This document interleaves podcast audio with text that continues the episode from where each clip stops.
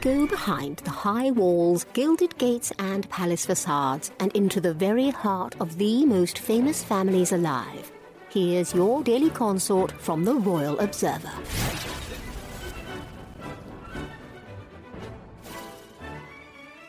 Before Meghan Markle was the Duchess of Sussex, she was the love interest in the legal drama Suits. Recently Meghan's romantic counterpart, Patrick J. Adams, was put in the hot seat after he shared behind-the-scenes photos during the SAG-AFTRA strike. Adams quickly issued an apology to his fellow actors after being perceived as insensitive or a scab. During the protest, SAG members are asked not to promote television or film projects. The thespian initially captioned his collection of images with, I miss my friends. Each and every one of them. However, after receiving significant pushback from followers, he quickly changed his tune. The last couple of days I foolishly and thoughtlessly let a trip down Suits memory lane distract me from the very real and ongoing fight everyone in SAG-AFTRA continues to wage in its effort to win our membership realistic 21st century compensation and protections. It was an embarrassing oversight for which I'm incredibly sorry, he added. So grateful to those who gently and swiftly course-corrected me here and I look forward to continuing the fight in the days and weeks ahead. He also included a hashtag, writing, SAG-AFTRA strong.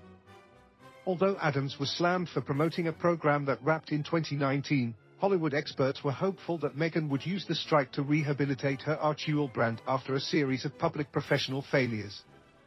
The Royal Observer previously reported Hollywood experts urged Meghan and her husband, Prince Harry, to think about their next moves as scripted content is on pause.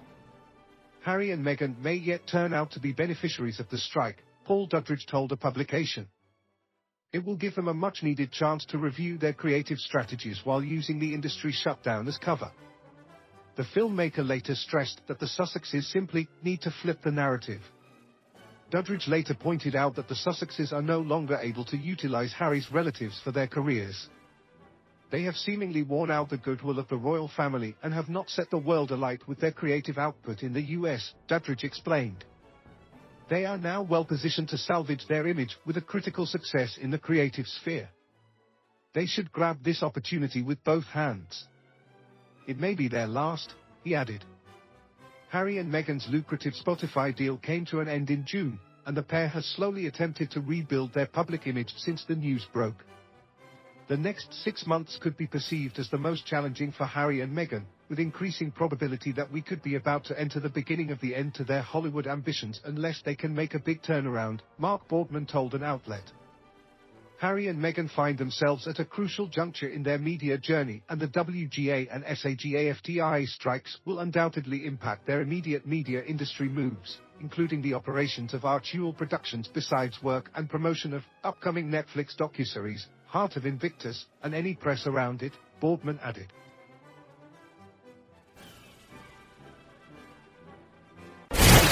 For more of your daily consort, be sure to visit theroyalobserver.com. Subscribe and like this podcast. Oh, and keep calm and carry on.